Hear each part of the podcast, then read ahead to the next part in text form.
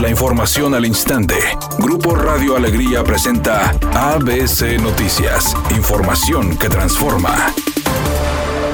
Pese al incremento en el número de casos y fallecimientos por COVID en Nuevo León, el secretario de Salud en el Estado, Manuel de la O, indicó que las restricciones en la entidad se mantendrán igual que en la última actualización, agregando que se plantea que la Policía Municipal y las autoridades sanitarias acudan donde se realizan fiestas masivas en casas, quintas o salones para suspenderlas.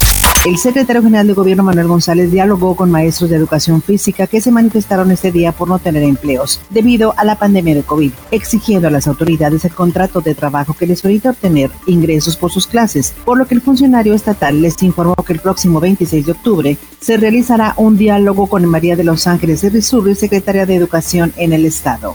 El dirigente del PAN en Monterrey, Policarpo Flores, entregó una solicitud dirigida al alcalde Adrián de la Garza para pedir un descuento en el pago del impuesto anual que realizan los dueños de negocios que venden bebidas alcohólicas. Si nos ponemos a analizar el impacto negativo que ha tenido los pequeños expendios y tienditas que venden alcohol, este ha sido muy fuerte porque además del paro por el COVID-19, la producción y distribución de cerveza estuvo parada todo el mes de mayo.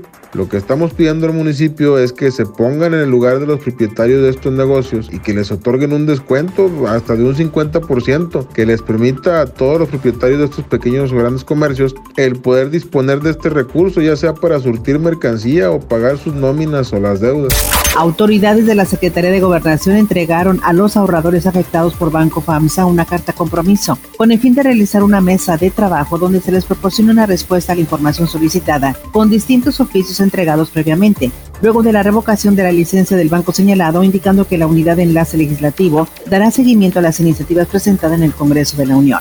Por su parte, el Comité de Afectados se comprometió a no realizar bloqueos a habilidades mientras exista la mesa de diálogo permanente, confirmando otra reunión el próximo 28 de octubre. Editorial ABC con Eduardo Garza. Las muertes por COVID no van a la baja. Ayer fueron 45 fallecidos en Nuevo León. No nos acostumbremos a las cifras. Todos los días mueren en el estado entre 30 y 60 personas por esta enfermedad. Y a pesar de eso, escucho muchas personas decir que el encierro ya duró mucho y que ya les vale y que ya no se van a cuidar. Y eso es un peligro y un atentado criminal contra sus familias y seres queridos que sí quieren cuidarse. Al menos esa es mi opinión y nada más. Esta noche arranca la semana 7 de la NFL con el partido entre los Gigantes de Nueva York y las Águilas de Filadelfia. Ambos equipos buscarán su segunda victoria de la temporada para acercarse al liderato de su división. Sir Elton John tiene ahora una Barbie en su honor. El británico se unió a la compañía Mattel para crear una edición especial de la famosa muñeca llamada Teeny Dancer. El lanzamiento de la Barbie coincidirá con el aniversario número 45 de su concierto titulado Rockman en el estadio de los Dodgers.